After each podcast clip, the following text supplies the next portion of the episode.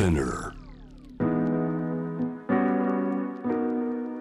グローバーがお送りしています。J-Web シャムダプラネット今夜お迎えしているのはドイツから、えー日本にいらしてます。今ドイツのテレビ局のプロデュースをしたり、えー翻訳をしたり幅広い分野で活動しているマライ・メントラインさん。よろしくお願いします。よろしくお願いします。今日のテーブルトークのテーマドイツコロナ禍のクリスマス。まずこのオミクロン株含めて、まあ、少し前からね感染再拡大言われ続けてきていますがどんな現状ですか？ドイツの今の現状はあまり良くないですね。もう本当にエリアによってはもう病院が逼迫していて、医療従事者今ものすごく大変な思いしてるんですね。あと死者もかなり増えてきました。だから今ちょっととても止められそうにない勢いでどんどん感染者が増えてる感じですね。でじゃあなんでドイツで今急にこんなに増えてるんだろうって思ってる人がたくさんいると思うんですけど、まあ、はっきりとした、まあ、専門家ではないからちょっとあれなんですけど、えー答えはないかもしれないんですけどドイツは今ワクチン接種率2回打った人ってあの人口の68%なんですね。でまあ70%弱で悪くはないんですけど、すごく地域で差があるんですね。あのまあ、西側だとこう80%の接種率のあるところもあればその旧東側だとこう60%しかまだ売ってないとかそういうところあって今本当にそのドイツの旧東側ではもう本当に感染爆発が起きているんですね。昨日そのケルンとつないであのその方が言ってたのはじゃあっていうんでワクチンを義務化しようかというところになると、まあ、6割4割でやっぱり4割ぐらいの反対意見もあって、まあ、いろんなその4割の中にも意見は一つじゃないんでしょうけれどももともと政治化されてたような、えー女性の方がその新しいそのメッセンジャー RNA の新しい作り方のワクチンじゃない、まあ、昔からあるような不活性ワクチン、まあ、それだったら安心安全で他の国で打てる打ってるんだからうちでもやってほしいとか、えーあとはその病院の問題も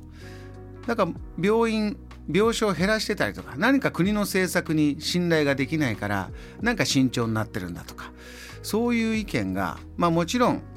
過激な考え方、えー偏った考え方の人もいるかもしれないけど意外と普通の人の中にも慎重になってる。そんな声もあるんですなんておっしゃっててだそうなっていくと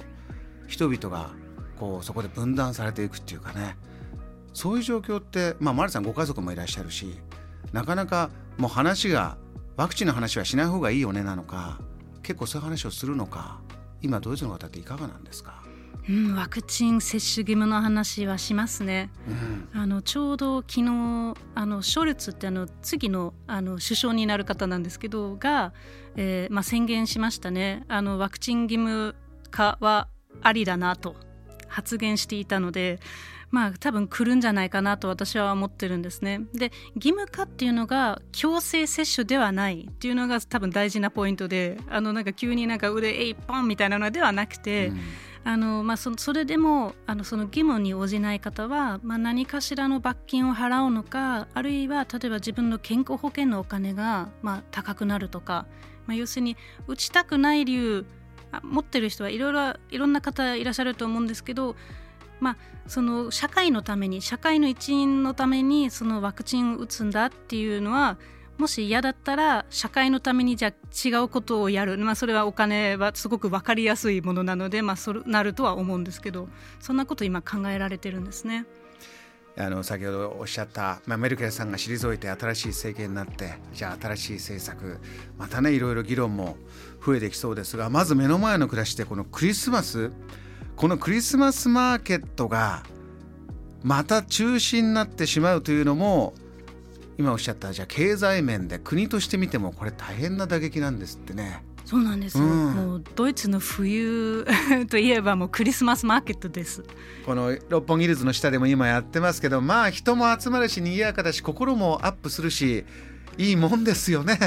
いや素敵ですよ、うん。本当にこういろんな町や村でこうクリスマスマーケットが開催されてるんですけどその数がすごいんですよ、はい、3000と言われてるんですね。3000のクリスマスマーケットがドイツ中で。はい。はあるんですね。すごいですね。なんか街によってはもう同じ街だけど複数のクリスマスマーケットがあったりとかするんですね。歩いてるとあちらの角こちらの角そうそうそう。でちょっと特徴が違うとか私のふるさとの近くにあるクリスマスマーケットはもう中世クリスマスマーケット。なんかその中世の洋服を着てちょっと中世の時代あったようなものを売ったりとか。楽しいですね。楽しいんですよすごく。でお金も使うんですよ。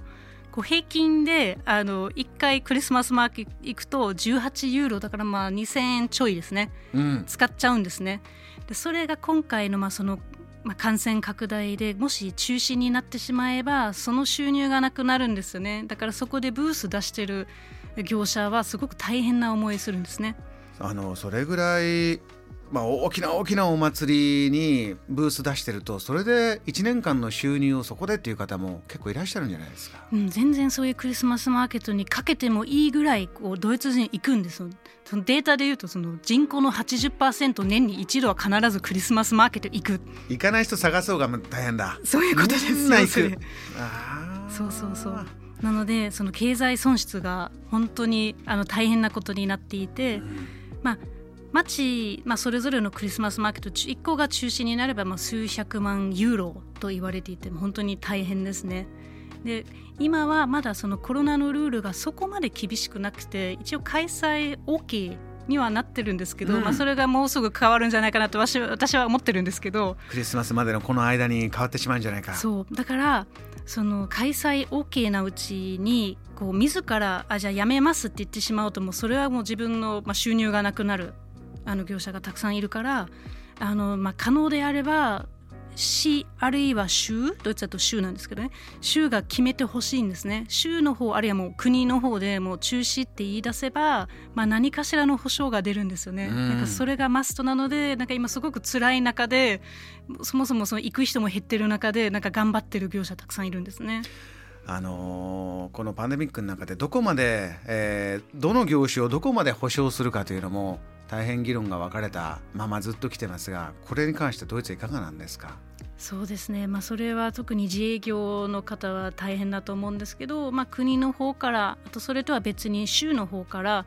まあ、あの保証は一応出てるのであのむしろ誰かが中止にしてくれないかなって最近ちょっと話題になってるんですね。そうなんだ。これ大変な感染状況を考えれば仕方ない。これ、まあ、去年から今年にかけてあのニューノーマルって言葉とかね新しい日常をどう作っていこうか。これだけの大風物詩。じゃあ年に1回のクリスマスマーケット。も